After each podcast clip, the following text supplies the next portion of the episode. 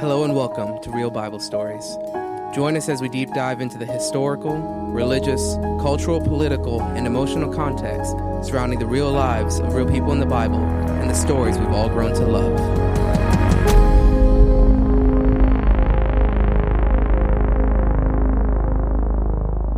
I'm your host, Imran Ward. This is my wife, Selena, Hi. and our teacher, Ryan Brown. Hey guys. So we're coming to you here from Palms Church here in the sunny, sunny 29 Palms, California. And uh, last week we talked about the birth narrative, birth narrative according to the book of Luke. And so now we're going to shift gears a little bit and still talk about the birth of Jesus, but now we're going to talk about the star. And we're going to read from the book of Matthew. So, uh, Selena, I'm going to hand it off to you. Okay, so we're going to read from Matthew's chapter 2, verses 1 through 12. Now, after Jesus was born in Bethlehem of Judea in the days of Herod the king, behold, wise men from the east came to Jerusalem, saying, Where is he who has been born king of the Jews? For we saw his star when it rose, and have come to worship him. When Herod the king heard this, he was troubled, and all Jerusalem with him. And assembling all the chief priests and scribes of the people, he inquired of them where the Christ was to be born. They told him, In Bethlehem of Judea, for so it is written by the prophet. And you, O Bethlehem in the land of Judah, are by no means least among the rulers of Judah. For from you shall come a ruler who will shepherd my people Israel. Then Herod summoned the wise men secretly, and ascertained from them what time the star had appeared. And he sent them to Bethlehem, saying, Go and search diligently for the child, and when you have found him, bring me word, that I too may come and worship him. After listening to the king, they went on their way, and behold, the star that they had seen when it rose went before them until it came to rest over the place where the child was. When they saw the star, they rejoiced exceedingly with great joy.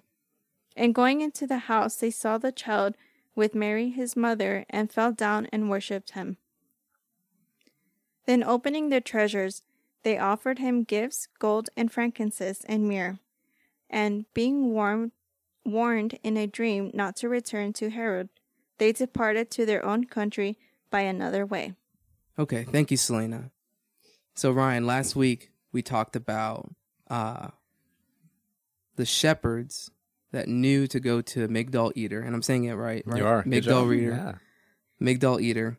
They knew to go there to inspect uh, the Passover lamb, but when they got to Migdal Eder, it wasn't a lamb; it was it was a child, and they understood that to be uh, the, A sign. the, the yeah the sign or or the Messiah based off of the prophecy that they were tracking through the line of David and all that. So, but this week it's a whole uh, different perspective, almost like that part two.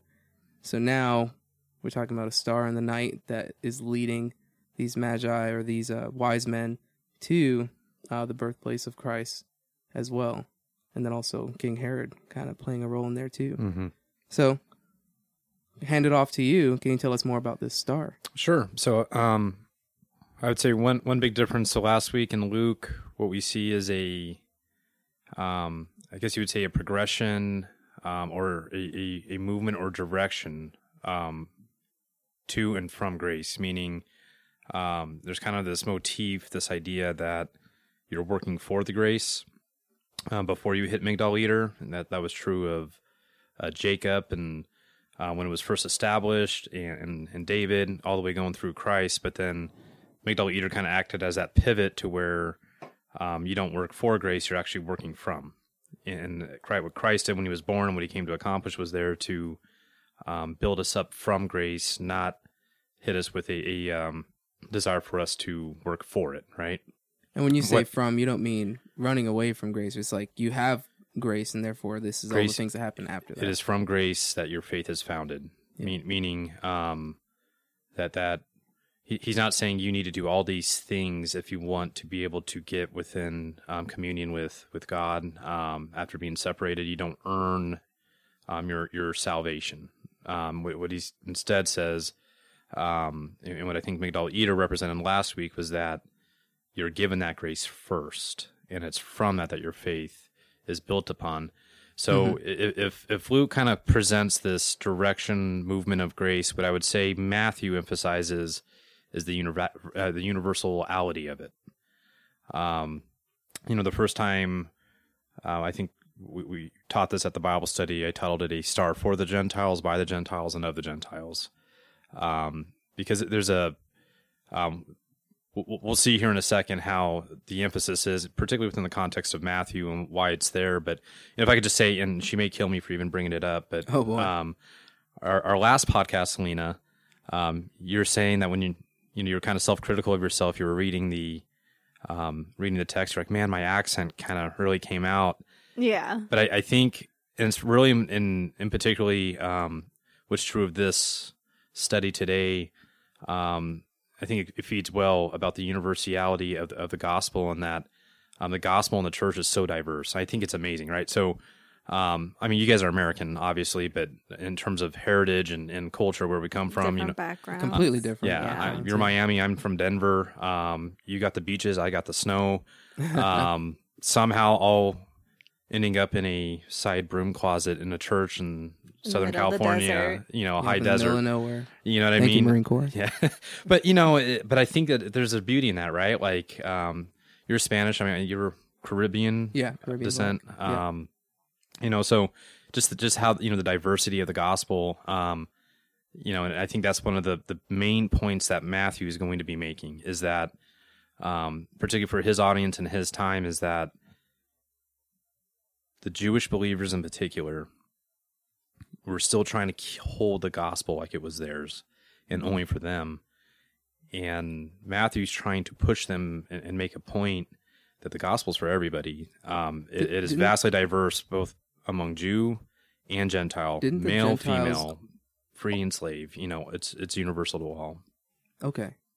Yeah. So I, my question was, didn't the Gentiles also think that to be the case? Like, um, that he was the For the Jewish God Jews for and- the Jews, like, and and like in the Old Testament, like through through like God through the Jews did some pretty uh incredible things to to a lot of Gentile countries. So we are going to talk about how, like today, particularly with this study, um, but we see this all throughout. I think our next podcast we're going to be doing um, maybe getting into Creation Week, but what you see often is God uses our preconceived notion of belief to reach us, meaning we'll have some beliefs that are false. He'll use things with though within that. He'll use that belief to draw us to him, to which he then corrects those beliefs. You know, um, and one piece with the Gentiles in particular is they were polytheistic. Mm-hmm. You know, they they believed in multiple gods. So when, when in terms of evangelism, um, you know, sending the gospel to them, they were almost had softer hearts for it, in this, or they were more receptive of it because they were already open to the idea that there were a lot of gods. I see. Um, you know, that there's a story in uh, the book of Acts where Paul um, is looking at all the different altars to all the different Roman gods, but then there's this one in particular altar of the unnamed God, and you know, he's like, you know, who, whose altar is that for? And um, they're like, well, that's for the the gods we don't know. And Paul says, well, let me introduce you to one. Mm. Let me introduce you to Jesus. And he uses, you know, those contexts to reach us. And then comp- in much of the whole Old Testament, you could really almost, I would say, summarize as a battle of the gods. It's, it's Yahweh showing his supremacy, not just over belief in, in, in that sense, but over specific gods. Not that those were real gods, but that in their perceived belief, he had to show them um, you you believe in the god Ra. Let, let me show you how Ra is nothing to me. Right? He had to build supremacy first, and um, when it comes to the um, the gospel, they're coming. They're say you know in, in- within the Roman Empire, the Jews had their god, and it's not that they maybe didn't believe that that God existed. They just what was unique about the Jewish people is um, they only worshipped and believed that one God, right? So, um, so with that though, um, I, what I want to talk about today though is the star because I think this is just a fun study, right? So, Okay. I, I think a note as we get going and just really dive into it because this is kind of meant to be fun. Um, we're going to talk a lot about the star, but just know that this whole story really isn't about the star. Um, the star um, plays a, a key function to something much higher. So everything we talk about, whether you agree with my view or not, it, it, doesn't really matter. You have freedom, right, to to disagree. You have freedom to agree. Um, but it's not really about the star. But I think it's going to be fun because I also think it's something that kind of, in one sense, it can almost be, be to people kind of one of those stories that I don't understand it, and it almost becomes a a roadblock sometimes to to kind of progress and dive really deep into the true power of, of nature of Matthew two and the story of of the wise men, you know, coming. So, so with that, um, does that make sense? Did- It does, which just promotes engagement because there's no right answers here. There are some definite wrong answers. I, I would say, yeah. I mean, you, you have to do it by your own conviction, right? So, so for for me, I study, I study, I study, and I know what I'm absolutely convinced of.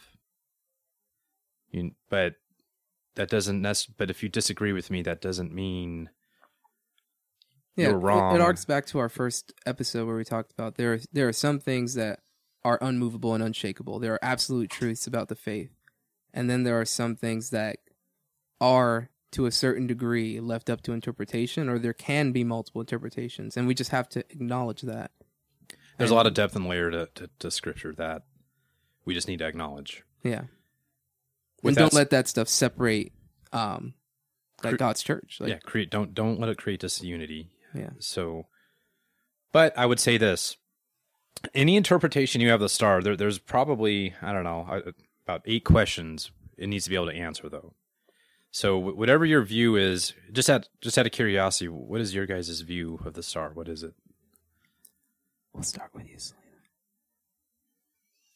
Um, well, when I think of the star, it, um, usually I think of the North Star. I don't know specifically like what kind of star it is. Um, but you brought up something earlier it's Oh no, I about want the to tell my own. Christmas tree. Oh, the, the the Christmas tree. yeah, I was like, oh, okay, that's the star from from Christmas.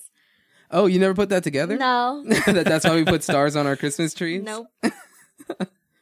It's the top of the nativity scene, and then you have the the rest of the nativity, nativity scene underneath it, underneath the tree. So y- so you guys are a star household, not an angel household for the, for the top of the tree. We have a bow. oh, a bow. You're We- a yeah, big bow. we- bow. As okay, Yeah. so as a couple, we've got a really nice like big bow that like goes up down the tree. But um, but that's like a recent thing in our and like culturally. But what, growing up, I had a star, like a light up star, and then we had a nativity scene on the top of the tree. It was like this glass wow. and porcelain crazy thing my mom got. And so it had a star on it, and then there was like a Mary and Joseph and baby Jesus inside of this glass stuff. And it was all it was super extra. I was very afraid that it would fall off the tree Yeah, I would. Because we were very rambunctious kids. that's that's that'd give me anxiety as a parent.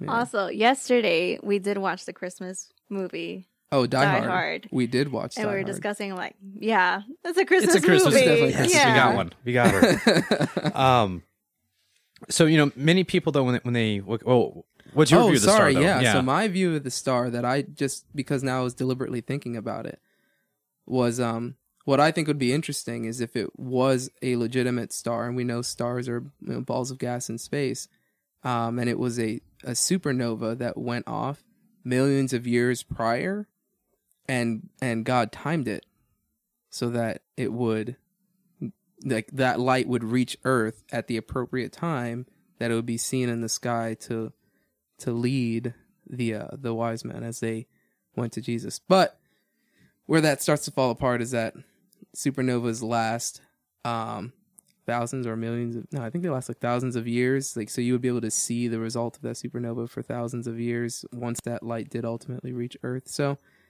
it was a it was a thought in the beginning, but my my uh scientific method brain was just like, nah, that wouldn't work. It has to be something has to be something else. Yeah, and, and I, there's actually a, that is a very common view. Um, I'd actually say a lot of the common explanations would be um, a super astronomical event, right? So supernova. Some have suggested a comet. Others have suggested a, uh, pla- a planet eclipse. Um, you know, so there's different, you know, in terms of the physical natural world. You know, this is a astro- big astronomical event. I'm going to contend it was an astronomical event, but not the way you, you probably think. Um, other common explanations is they kind of make it a supernatural event, meaning um, it's it's either a like an angel uh, presenting itself, and that's what's leading the wise men, or um, some suggest that it's a you know the Shekinah glory of God is is actually kind of piercing like pierced a hole through heaven. And it's just and, and that's that that's what what's guiding the the magi. I, I feel like that there is some um, problems with all of those though. Um, in particular with the supernatural, if I could just can we just talk about super Sure. supernatural explanations for a second? Um, the thing that's hard about supernatural explanations is that when you're when when you're speaking of a sovereign God who created everything, where anything is possible, you can't ever just refute it. You know what I mean? Like you can't say, "Well, it didn't happen that way," because it could happen Yeah. that way, right? So you, you don't. Um, it- it's very hard to make a definitive stance against. Is I guess what I'm saying, but that doesn't nec- doesn't mean though that every event is, you know, a sup- a supernatural event. And often, what I think people do, we like to go to a supernatural explanation. Um, one, like if we get an interpretation block, meaning we're, we're reading a piece of text, we don't really understand, you know, everything that's surrounding it. Right? There's a lot of context that may be surrounding Mhm. that piece of text, and because we don't know it, it makes the actual reading of the the text we're reading just seem really odd and weird. So we go to a, a supernatural explanation, um, or a a hyper spiritual explanation And that kind of to explain it away. So you get like interpretation block, and you just, well, you know, and, and it kind of starts going down this this rabbit hole. I, I'm trying to remember what it's exactly called, but the word plot armor it pops into my head, and um, and like main character powers, like because that whenever so I watch anime every once in a while, uh, ladies and gentlemen, but um, when the main character is able to get out of some like incredibly dangerous or terrible situation where they definitely should have died, um, or they manifest some ability in the moment where they it seemed like they were gonna die, it's like oh well that's convenient just because they're the main character. Right. It's like you just explain away. It's like, well, they were able to do it because they're the main character. Right. It's like, well, that's not actual good, uh, good explanation. Yeah, you know, so when, when you yeah, and when you look at things like the star, you know, I guess one of the hangups I have with you know the supernatural view, like the Shekinah um, glory or or or the angel, is really a couple things. One, when you go to that explanation to to fill it, and then by putting that in there, you create you generate kind of more questions, and then in order to answer those other questions.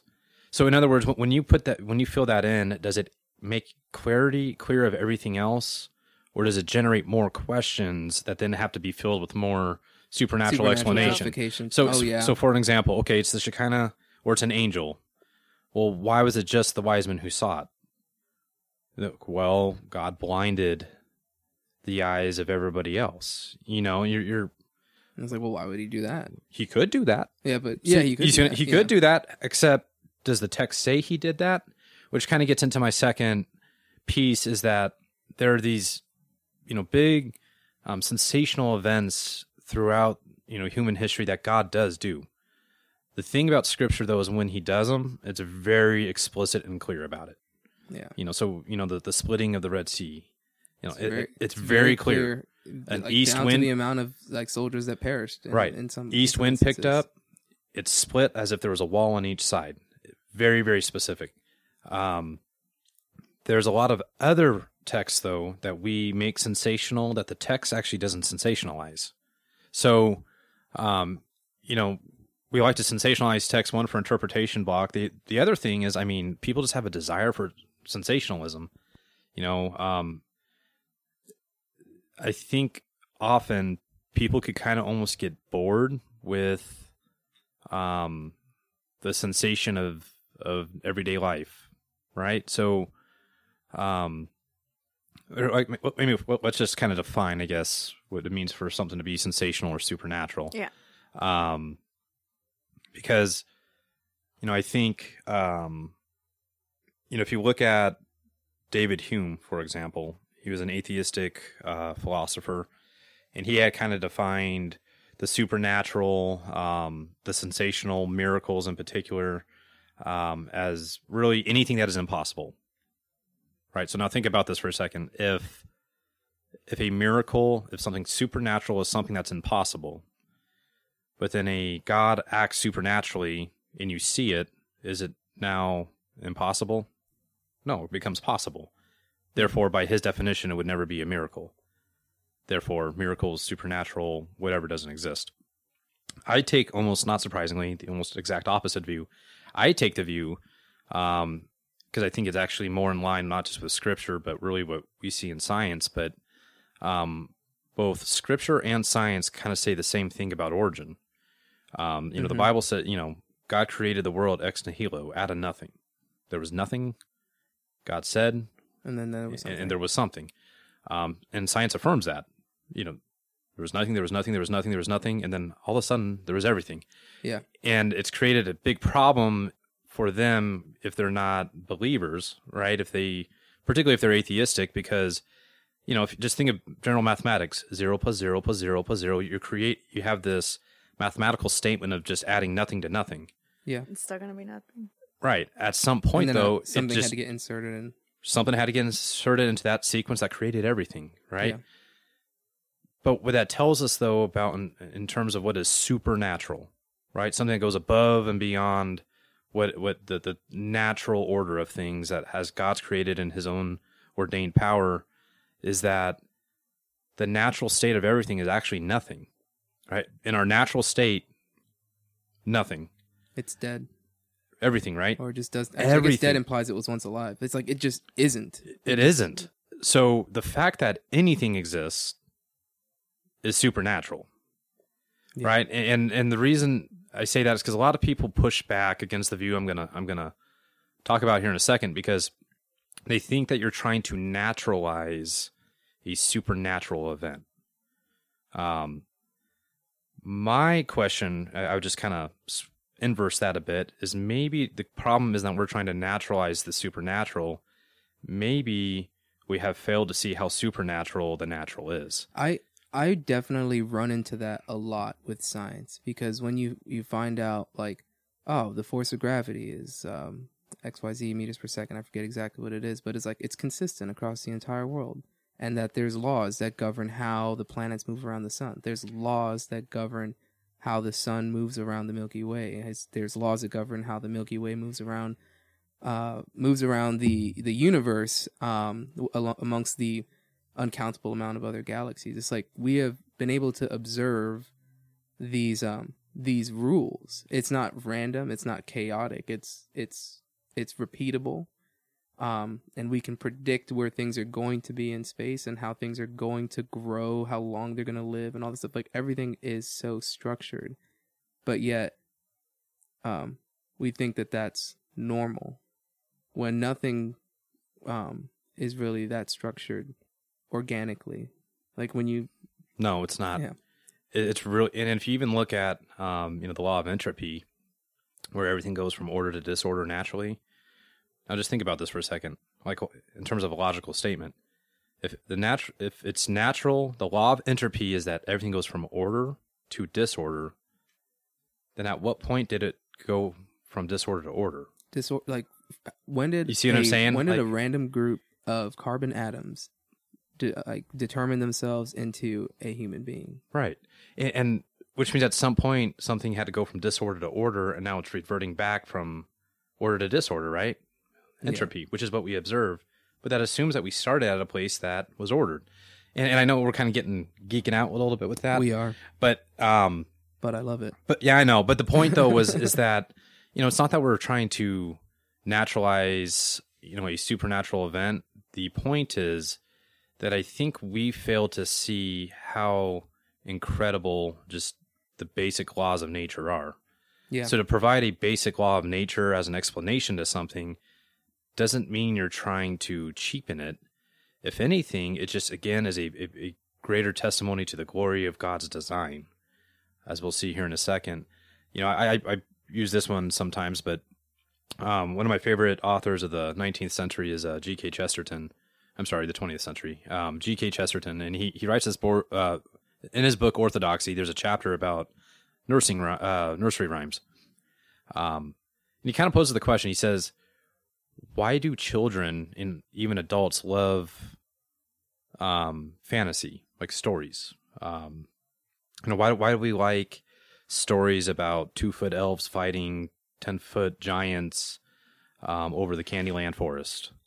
The entirety of the Hobbit, the entirety of the Lord of the Rings, Right. Uh, Why- Harry Potter. Why do people story. love that though? And, and the th- and, and you would look at it and like, well, you look at Avatar. You know, people are like, "Whoa, it's just, it's so absurd but so beautiful." I'm like, well, what makes, what makes it so beautiful? And really, what they're looking at is is not that it's more absurd, right? Like, why, why is a two foot tall elf or a twenty foot tall giant more absurd than a five foot eleven inch man? You know what I mean? Why why why is that more absurd? It's not more absurd. Um, it's just different. So what what happens is a lot of those when, when you like look into fantasy, what it exposes back in us is the natural awe that we once had for the real. When when I start seeing, um, you know, when we talk about gumdrops falling from candy cane trees, well, why is that any different than or more incredible than sugarcane growing out of sugarcane tree? Yeah. You know what I- I'm saying? it's- like it. it's- So, so what you're saying right now, um, I have heard talked about that transition from childhood to adulthood, because children have that like curiosity about the world, that inspiration about every little thing. Every little thing they do is a science experiment, because they just don't know the They rules have of the world awe for reality. Yeah, they jump in a puddle That's of why water they can play with a incredible stick. to them. Yeah, it, they play with a stick for hours.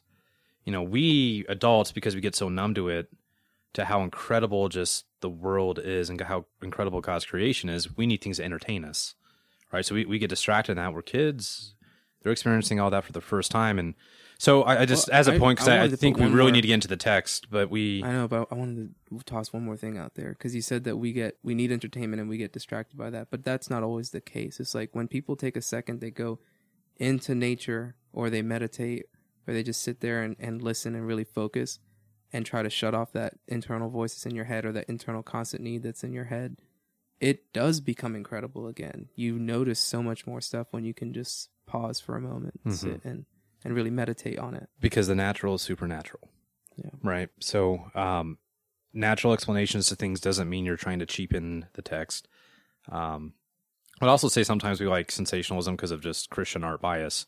We see a painting of some artist back in the 17th century and it's just stuck in our head, and that's what we read into the text when we do it, right? Mm-hmm. But really, um, back to the star because we've been going for a while, even early. Um, the the star text. itself, the star has any interpretation of the star has to really answer these these questions. Okay, first is the star was significant enough for the Magi to travel to greet the new king. Um, if you look at uh, verses one through two, um, it's not just they saw the star, but it was significant enough to get them to move, to take this really long journey from where they were. So the star is significant, right? It's and it's obviously unique. It- there, there's something about this star gets them to move. The second one is that um, any interpretation would have to answer this, which is the star was seen in the east from the east, and yet it somehow drove them west. Okay. Oh, that's interesting. Um, you ever catch up on that? Verse four, uh, verse one, it says that the wise men, right? They were in the east. They saw the star in the east, but in relation west. to them, they went west to to Israel. and it and it and it went before them. It says like it led them. It says it led them, right? Uh, we'll we'll get into some of the, the, the technical language here in a second, but um, the other thing any interpretation has to answer is that the star led them to Jerusalem, not Bethlehem. So, and this is kind of like one of the supernatural things for me. Um, if it was an angel, like, did their GPS not update? You know, um, because the star led them to Jerusalem. It's Mhm. King Herod who actually leads them, um, or or sent them Sent them to Bethlehem. to look in Bethlehem. Mm. Um, you know, the star didn't lead them to Bethlehem; it led them to Jerusalem. So any interpretation has to explain that. I would say, um, oh, the other one, uh, and this is why I kind of disregard pretty much any big spectacular astronomical event like a comet or an eclipse or a supernova, is that um, if you read verses uh, three and seven, um, what gets communicated is that only the Magi saw, and it was only the Magi who understood the star. So when the Magi show up to Jerusalem, King Herod is like, "When did this happen?" And it says that Herod and all of Jerusalem with him were puzzled. Now, if you have this big, massive comet in the sky, you know what I mean? People would be like, "It's the end time." They would know exactly what they're talking about. Yeah. It's like, oh, know- that's why that's happening. Oh, I was wondering why Right. the sun hadn't gone down in three days. They were clueless. They were. They, they said, uh, "What star are you talking about? When did you see this?" Twice. It emphasizes the point that only the Magi un- saw and understood the star, where everybody else was kind of lost in the the idea that the, there was this star out there. Um, the other thing is, um, your interpretation has to answer the star has to communicate a birth. It also needs to communicate a king. So it says when they saw that star, that a king had been born. You see how they, they make that association? Um, but then lastly, um, the star appeared and reappeared to the Magi that ultimately guided them, right? hmm So they see it, it goes away, but then it reappears, and then it it, it leads them some more. So what is going on? Um, I do not hold a, a, a spectacular astronomic event or a supernatural event explanation. I this is my view. Um, I hold the Hellenistic astrology view, and I'm actually surprised. There's actually many who more actually hold this view than I originally thought. Can you walk me through every word that you just in that the Hellenistic astrology view? Like, what is what is each part Um, of that Hellen- mean? uh, Greek astrology. Um, so, in terms of the historical context of it, um, you know, polytheistic Rome, they they believed that the heavenly hosts, right, that the sky, the stars, were there to be interpreted. So, um, it's the, the the stars themselves in the sky, um, as they're to be interpreted, were based off the placement of constellations and and stars and um, planets. Which makes based, sense based because all those relations. because the Earth moves, it gives off the perception that the stars are moving throughout Right. the year, throughout the sky. You see different stars at different times. So yeah, I could see and why they, they would- actually why believe they would that, Earth was fixed and that everything revolved around, around them, it, right? yeah. So they believe that the sky moved from it was kind of like a highway from east to west. So just just keep that in mind for a second with the wise men, right? Because they saw it in the east, but it okay, but just Oh, Well, just hold on oh, for a oh, second. Oh, oh, I see where we're going. But the sky looked from east, but it was there to be interpreted. Um, in Rome, though, every portion of the Roman Empire was given a constellation to represent itself. Okay, That's cool. so when um, Judea, for example, for the longest time, they actually thought fell under Pisces in Rome. But a lot of it, I wouldn't say it's all that recent, but as of the 1990s, um, there's a couple of uh, archaeological finds that, that kind of help um, help them in this regard. But in uh, Ptolemy's book, uh, Tetrabiblos, um, Judea actually sh- shows up under Aries. Um, coins found in Syria with governor uh, Quirinius, which is that really hard word you you know you had to say last week in Luke two, the governor hmm that Luke tells us. They found coins, and on the back end was a ram. Why that's significant is because the ram was the symbol of Aries. Well, why is that all? Well, it tells us that within Roman Hellenistic astrology, Judea was under, and all of Syria was under the Aries constellation for Hellenistic astrology interpretation. Okay, this was going to be pretty cool. It all makes sense here in a second. Um, but certain astronomical events, though, in relation to the sky, though, gave different horoscopes. So, Okay. um, they called it star. Really, what they're meaning meaning is planet. Stars are fixed in our sky, right? The Milky Way always looks like the Milky Way. The um, that those don't really while they'll move, they're they're kind of in fixed relation to each other. Yeah. What changes in An relation? incredible amount of time has to pass for us to perceive the stars Right. moving. Like, But what we do see move often in relation to each other is the planets. yep. They didn't know they were planets. Plant, the word planet itself actually means floating star. So um, when you see the planets going around, they would look at Mercury, Venus, uh, Mars, and Jupiter, and they see where they are. But the big significance was Jupiter. Um, Jupiter um, gave you certain the big horoscopes, and what really gave it idea of its power was in relation to the moon. So how how f- close is are these planets? What constellation are they coming into? What are the relate? How close are they to the moon? Kind of shows how how powerful this horoscope is, right? Okay. So just keep that in mind. Um, so so that's how that was kind of their views. And, and one of the things about the other thing about the supernova, uh, the big super astronomical events, is they had um, astronomical interpretations for those events. Rome did. hmm You saw a supernova, you saw a comet, you saw um, one of those eclipses. Like they that, that was a big deal to them, and usually it was always something negative. So, um, for example, um, Vespasian's comet in I want to say it was like seventy yeah seventy nine A.D. Um, or Julius Caesar's uh, comet in forty four B.C. hmm There was these comets that came in the sky, and they called it Caesar's comet because he had just died, and they said, "Oh, that's his spirit going out, you know, to to be with the gods, essentially, because he was a god himself, right?" Uh, Vespasian um, had a comet come through, and they always associated, usually though, comets with death. So in Julius Caesar's, he had died, and then the comet came, you know, association to death. hmm Vespasian's though comes in and he's not dead, and sometimes they it kind of become the self fulfilling prophecy, right? Like I see a comet, which means death. So then that's like all the um, in terms of Roman politics, it would almost get the opposition to be like, we saw the sign. Now is the time to kind of do our coup, right? Okay. So, um, you know, Vespasian, what he did, he's like, actually, that doesn't apply to me. That that applies to the Parthian king because they had long hair. That's why there's long hair in the comet, and Oh my goodness. he was able to twist it around. It's Oh just- my the, goodness. the point is, is that they would have never looked up and saw a comet or one of those uh, big events and said, "Ah, birth." Birth. It wouldn't have been a natal horoscope. Yeah. So, what do we know then? What's going on? Um,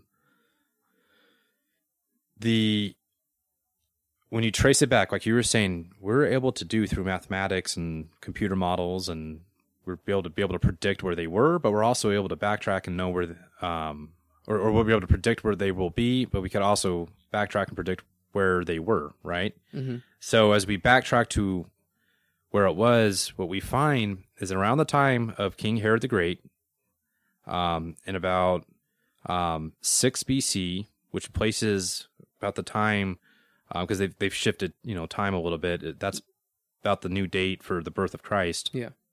Um, what we find is that every planet was in the Aries constellation. Jupiter was eclipsed by the moon for a time. Now remember, Jupiter being the big one in its relation to the moon, okay, shows its power. Usually, you know, it's just a little bit closer to the moon, and um, they could see it in relation, like gives you that It's power. So something, ridiculously huge compared to every other planet. so but for it to be eclipsed by the moon, what that is communicating to a Hellenistic astrologer of that day would have been like something big just happened, and there was two that were that it would have communicated a birth and a king. So they said, okay, a king is born, but not just that a king is born, but that there is um, this king who's being born is power, like one of the most powerful horoscopes you could have ever received in the history. Um, that that horoscope, going all the way back to, to six BC when that when that occurred, um, hadn't happened for ever, um, and documented that in terms of how long they had been tracking it. Um, it hasn't happened since, and they were saying it probably won't happen for again for another twelve thousand years. I mean, in in terms of the rarity of that horoscope that occurred then. So, um, that's interesting, but you know, what about Matthew though? I mean, is that what you know? What's Matthew trying to paint? Paint. What's really interesting is the language Matthew uses. That as it gets transliterated into um, to English, we kind of we kind of lose it uh, or lose its significance. But um, the term "in the East," so you see that at the very beginning, um, "in the East." Uh, what we missed is actually the Greek phrase "en- "ente anatole," and that um, phrase is a astronomy phrase for their time. Um, that's something that's very significant to astrologer, uh, astrologers then. Okay.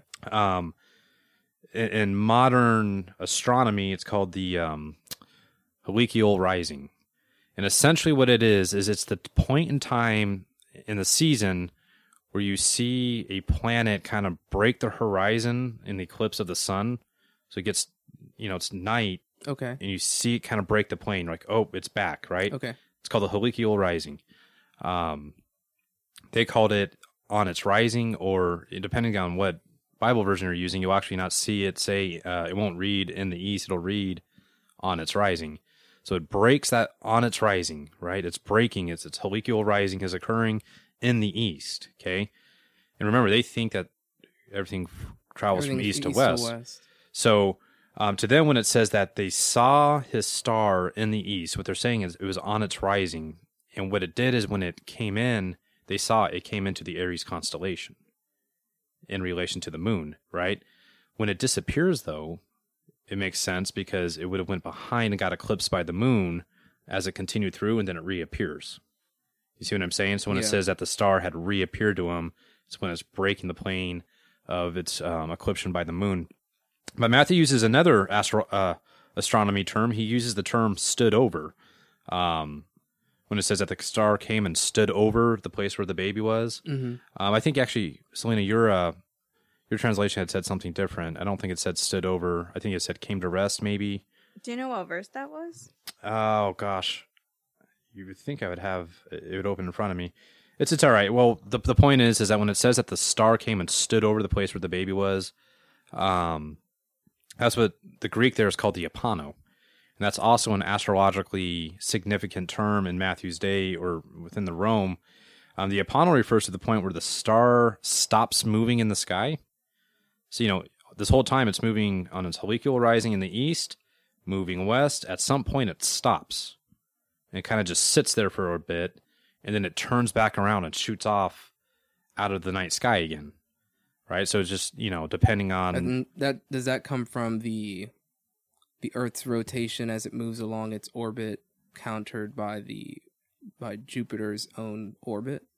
So like it's well, it's going to be different every time. It depends on where we are in relation to everything, where Jupiter is in relation to where the moon is. where So- everything, right? So it's going to look different. Comes in, kind of hangs there for a bit, and then it'll start slowly moving, it's way out.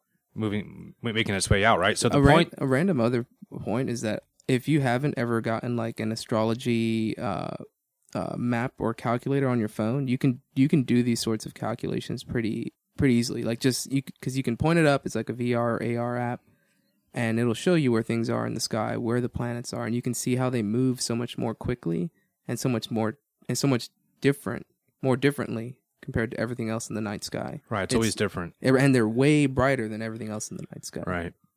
So, so the point is this: is that when it says that it came and stood over where the baby was, and then shot back out, when it came and stood above, it was the portion of Judea of where it rested. Yeah. and then it had its uh, pano, and then it went went away, right? So it so the um the magi knew that okay, not only is this natal horoscope of a king um and and somebody was born, but this this king is powerful, and that powerful king is in Judea. Okay, so then why did they go to Jerusalem and not Bethlehem? How did the star lead them to Jerusalem? Well, Jerusalem was the capital. If a king was born, You're expected to be. in you go to the palace, which is exactly where they went. They went to King Herod. You see, does that make sense? Yeah. So, um, I just want to make sure that I answered all those. Um, I guess that's a fair point because um, it following this this logic, it wouldn't make sense for them to end up at Migdal either, end up at like that specific exact point because um, it would be so high up and so like far away. Like by the time they reached the area of Bethlehem, the area of um, Judea, it would it would just look like it's hanging over the whole area. It's like, okay, well now what? I guess we start at the palace, and then they. you And, know, and, end in the remember, so they show up to the palace. Now, King Herod's scared to death. Remember, King Herod is a usurper king. So any sort of um, like threat to his power. threat to his opposition, he goes and says, "King has been born." That's when he gets his scribes, and they said, "Well, we were there is, um, you know, the Messiah was supposed to be born in Bethlehem," and this just shows, you know, Herod's heart is that he instead of being repentant, like having excitement of his Jewish mother's uh, promises of That's hey, true because he is also a Jew. half Jew, uh, Oh, in the so- sen- in the sense that um, his mother culturally was a Jew, his father was not. Mhm. I don't don't think he was really all that much of a practicing. I mean, I don't know. I have no idea. Yeah, but Um, that but- absolute but power he was- absolutely. But he, yeah, he he was he was known for being pretty ruthless, and the fact that he thought that maybe a Messiah could have potentially been born that would usurp him on the throne. Um, that's when he sends all the babies get killed. Right. That's the next narrative in Matthew. So, um, you know, Matthew had uh, Herod had a, had a reputation for that. But the other thing that was always um, they said they came to anoint him. You know, depending on where he was in the east, people always try to figure out well who in the east was it. Um, I mean, it doesn't really say. Um, but some said if it was Persia, what Persia would do would send magi ahead to anoint a new king ahead of an invasion. So something that maybe Herod's freaking out and trying to prepare for an invasion. Really, I think it's more about being usurped. But I actually have a different. Um, I think it's even deeper than that. Um, I want to just really quick. Why does um, why does Matthew include this though? This whole narrative is this is this a um, is this okay then to to practice astrology and horoscopes? And this is a very real thing because many Christians and believers do this today, and it's complete heresy and it's anti-biblical. Um, the law is very clear, Scripture is very clear. Do not practice astrology.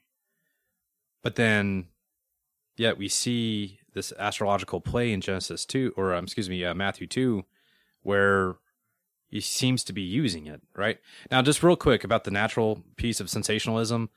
Um, well, that is it, it explains right. Like there's this star in the sky, but Jews were told not to practice astrology, so they were aware of the sky, but they wouldn't have noticed the plate. I mean, do you? Do you? You look out outside and notice, hey, you know, Jupiter seems to be a little different this. year. You know what I mean? Where is Jupiter? Like, do you guys start by? you know what I'm saying? It's the same with them. They looked at the sky, they noticed the sky, but they wouldn't have noticed that. yeah, O- o- only somebody studying stars would have recognized this horoscope, right?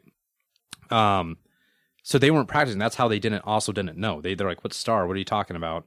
Um, they weren't aware of it, right? yeah, But it's almost like a, a that's why they didn't see it. But um, but then why, if if it's against the law, why is it included? Why does Matthew include it? And, and it's, there's really two things with this. Um, there's two prophecies in particular Matthew's trying to pair in because a big theme of Matthew is trying to explain to the Gentiles or, explain to the, the Jewish believers that it's okay to go to the Gentiles, bring the gospel to the Gentiles, break bread, um, the gospel's for, for all, right? Um, all are welcome in to the family of God. Um, and what he's trying to explain to them is that if God didn't care for the Gentiles, then why did he announce it a Gentile way? You see what I'm saying? That's kind of a point that Matthew's trying to make. But he even um, it gets even deeper than that. If you were to go to Numbers chapter 24, there is a um, a uh, a prophecy that's given from Balaam. Y'all don't remember the story of Balak and Balaam? I do not. Um, so Balaam was the prophet for hire. King Balak hired him to speak curses against Israel as they were coming through conquering. Um, you know, they're in the, the wilderness, and you know, before really going into um, um, crossing the Jordan. So he hires this this prophet Balaam um, to speak against Israel, and then Balaam cannot curse, but rather blesses Israel. Um, but then he also, in one of those blessings, makes this prophecy, and this is where we get the whole prophecy of the star. Um, he says, "I see him, but not now. I behold him, but not near." And by the way, this is Numbers twenty-four, uh, verses seventeen through nineteen. It says, "I behold him, but not near. A star will come out of Jacob, Judea." Okay, Jacob, Judea. That's their Um, a, star will come out of Jacob. A scepter will rise out of Israel. Okay, royalty. He will crush the foreheads of Moab. He will crush uh, uh, the, the skulls of all the people of Sheth. Edom will be conquered. Seir, his enemy, will be conquered, but Israel will grow strong, and a ruler will come out of Jacob and destroy the survivors of that city. So here's what's really interesting about it. One, there is a prophecy made about a star, a king, but do you know? You also notice how it's dis- discussing the, the the destruction of Moab and uh, Edom. hmm Where was King Herod from? Oh, yeah, Moab, and Edom. Yeah. He was an Edomite from Moab. So when he when he sees also them showing up, talking about this star, um, that means a powerful king's been born, and he's now he's looking at his Jewish scribes and said, "Well, where would this happen?" They're like, "Well, um, you know, Adamicah is supposed to go to Bethlehem," and he sends them to Bethlehem. You know, does the text doesn't the text doesn't say it, but I'm almost very certain though that those same Jewish scribes would have came to him and said, "But we also have the prophecy of Balaam about a star." and this scepter that's going to rise out and how it's going to crush Moab and Edom. So you see how Herod's like, It's like, and sir, I'm sorry to let Right. you know that uh, you're from both of those places. yeah, and I think they're talking about you. and and Herod's like, uh, go find that baby and kill him, which goes into that next narrative, which is a whole other thing. But, um, but here's the other thing that we miss though about that story with Balaam and Balak is that he was a hired prophet, sure, but he was a Gentile prophet. He wasn't Jewish. Mm. So here we have a a revelation given to a Gentile making a prophecy about a star that was communicated Included in the Torah too. right, which is there to communicate um or, or was used to communicate to the Gentiles in a very Gentile way. That was not the Jewish way, right? We saw the Jewish announcement the way last week in, in the Gospel of Luke. hmm This is the Gentile announcement. You see what I'm saying? Yeah. So he's taking a Gentile prophecy, announcing it a Gentile way.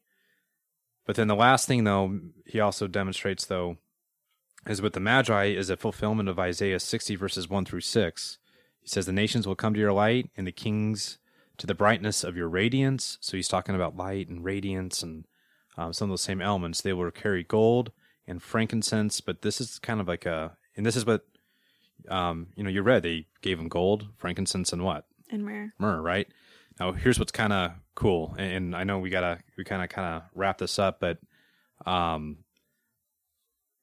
gold was annotated for royalty. You'd give gold to royalty, right? Kings. Frankincense is what you would burn like at the temple and for prayer. So that kind of paints to the um, Christ as the high priest as well. So it's not just a king has been born, but almost like a priest has been born, a, a man of um, you know piety has been born, right? Yeah. In, in their view. But then the third is myrrh. You know what you would use myrrh for? I believe it's a perfume, a very expensive perfume. But what would you you know what you would use it for though?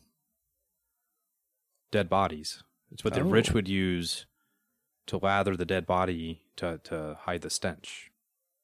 So it's also prophetic of his death. Okay, that's that's those are the three gifts that the the wise men come and give him. But notice how in Isaiah sixty though, in that prophecy, how it paints those. He says, "They will carry gold and frankincense." Okay, got those two right. That's those are in Matthew, gold and frankincense. But then the third gift is what? In proclaiming the praises of the Lord. So in Isaiah 60, the praises of the Lord is replaced in Matthew as what? Myrrh, Mesmer. which is representative of death. In other words, the praises of God, the praises of Yahweh, is going to be the death of his son to glorify himself and bring the redemption and salvation of the world. Um, so Matthew very brilliantly first communicates that God cares for the Gentiles because he uh, fulfilled a Gentile prophecy, a Gentile way for the Gentiles. So Jewish believers go to the Gentiles as Christ told us to um, in the Great Commission. hmm But secondly, also understand Matthew's communicating it's those same Gentile kings that not only came to worship and bow down, meaning that they're open and able to do it, um, but they gave these gifts, and he um, presented a revelation that he was royalty. He he, he would be the the high priest, um, but that ultimately he would also die there to bring the praises of the Lord, which would also come from through Rome, the death. You see what I'm saying? I so do. there's a lot of this motif in Matthew of underneathing about the relationship between the Gentiles and the gospel. You're saying they play a huge part in it. Um, for it is through the Gentiles that um, death will ultimately come, in the sense that Rome is the one who's going to crucify him, but God also announced it Mhm. to the Gentiles. And well, that that seems very um, non-sensational. I mean, to me, you're talking about, I mean, you know, years and years and years, and you know, at creation, really setting up all, All the laws of the universe Yep. to the point where, at the point Christ is born, all those planets and stars align in a in a way that makes the most powerful horoscope in the history of Hellenistic astrology. It- Um, Sorry, I'll let you finish. no, go, no, go, please. Um, because I, I wanted to tie it all into and just say that something like that for a God that exists outside of time and can and observes all time at all time, uh, that is not when you think of it that way. That's not hard to set up and that's not hard to do, because if you know where everything is going and where it comes from, it's quite easy to place things in a particular order Mm-hmm. and we um don't really think about God in that way all the time. It's like I hope God will do this, I hope God will do that. It's like God knew what he was going to do before you even knew that you were you, let alone knew that you needed it. Um and so And he announces it your way. And Yeah. I, I want that's the point I want to make. Um, because for some reason I, I don't, I don't know what the modern obsession is with horoscopes and doing all that nonsense. Um, well everyone wants to believe in something. I, but Christians though, I, I don't understand why believers Oh, that's a fair point. think they need it and think that they that it's acceptable. Um,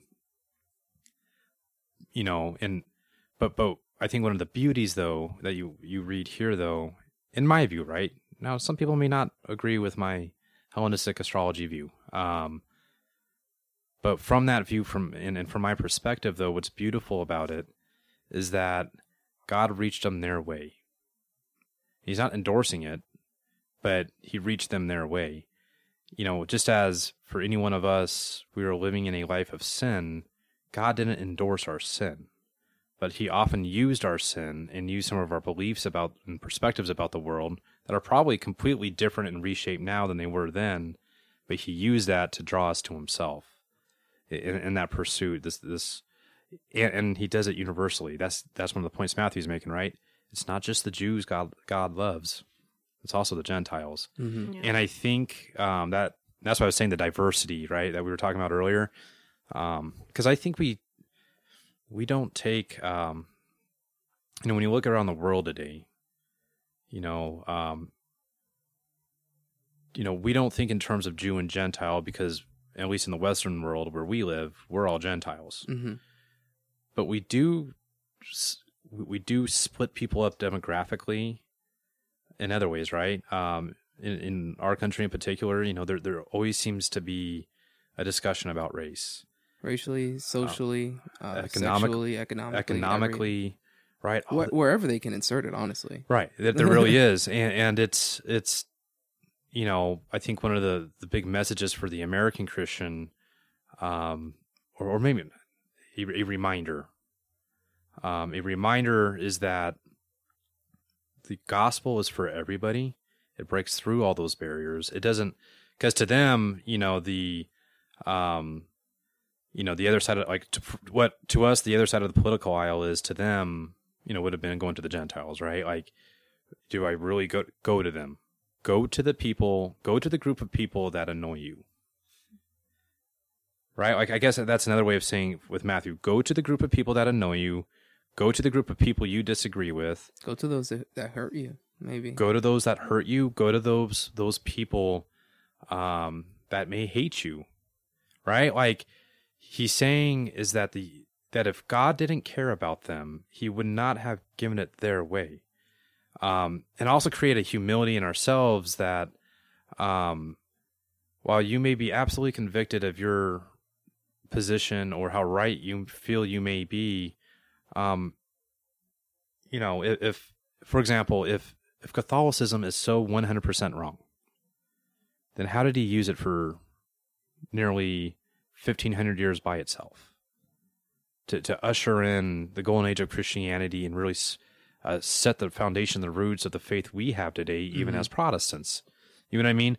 I'm not saying I certainly don't agree with everything that a lot of the practices or, um, you know, a lot of the some of the theology within the Catholic Church, but But he still used that. he- of course, and Uh, he you- still he that- still is, and that's You- my point. You can make that argument in so many different ways too. It's like look at we, we were talking last week about the Pharisees. It's like the Pharisees were the religious leaders. The Pharisees weren't weren't evil. They weren't doing everything right, but they had the law and they used the law as a foundation and and and did They were trying- things. But they were they were trying and they were spreading the faith. They were uh, holding this holding that standard. Like they, they they- they had lost sight of what the point of the law was, Yeah. right? And I think that's a good point to us is that we can lose sight of what the point of the gospel is. Um, and and one of the you know points Matthew's making, I think that when you read the star story, um, we should be reminded of how universal um, that gospel is to a God who's really big. Um, we tend to get very just, you know, in ourselves and, and, and what we, um, we, we like to stay to our own circles. We like to stay within our own bubbles and, um, God's bigger than our bubble, you know? So, um, I think it's great. You know, again, I don't hold the sensational view. I think, um, often sensationalism can replace the message we, we make when we make something sensational, then the sensationalism becomes the message. Where sometimes if you remove some of the sensationalism, you know, in this kind of to me the the historical context, the astrological context to the Hellenistic um, astrology view is one where it does remove the you know some of the the big flashy sensationalism, even though it's still sensational in my view, but it helps you focus on the the ultimate message of what you know Matthew's trying to communicate, which is um, the universal um, nature of the gospel. So Yeah, Thank a lot so- of good points. Right. Um, I learned I learned quite a bit. Like I didn't realize that the wise men were Gentiles. I always assumed that the North Star was more of a spiritual, like a sign of God. Um, so you, you kind of held a supernatural view of that too. Mm-hmm. Well, it is of God, right? He he commanded it. Um, it just wasn't like It wasn't held in like it wasn't that magic. Jewish. it it yeah, wasn't. Um, it was yeah. It wasn't just like this. Uh, in my view, right? I'm not trying to make an affirmative statement because just in my view, it wasn't like he created this big ball of gas just for that time that then just dissipated randomly. You know what I mean? Um, I, I think which is from the foundations of the world, and that the scripture says this from the foundations of the world, um, this had all been planned out. And at the very design and the foundation, God said it. He, he had an election of place, of people, and time.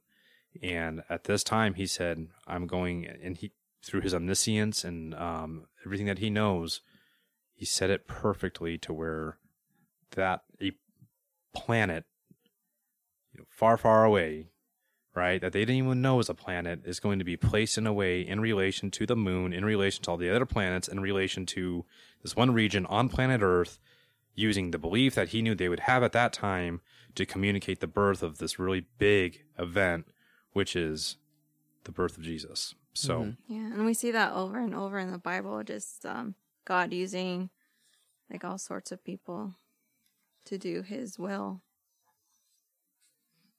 All right, Ryan. So I truly appreciate uh, this teaching that you gave us today, and uh, Selena, thank you for joining us and uh, being one of the hosts on here as well. And I always appreciate your input. So we're gonna we're gonna close this up today, um, and uh, I really just appreciate all of you all listening in, and we hope to see you again next week. Thank you for tuning in to Real Bible Stories. Be sure to like, share, and subscribe to be notified each week when we upload new episodes. Real Bible Stories is produced in part by Palms Church in 29 Palms, California. If you would like more information or want to check out archived sermons and Bible studies, please check out the church website at palmsbaptistchurch.com or check them out on Facebook, Instagram, or YouTube. Real Bible stories can be found wherever podcasts are found. Thank you again, and we will see you next week.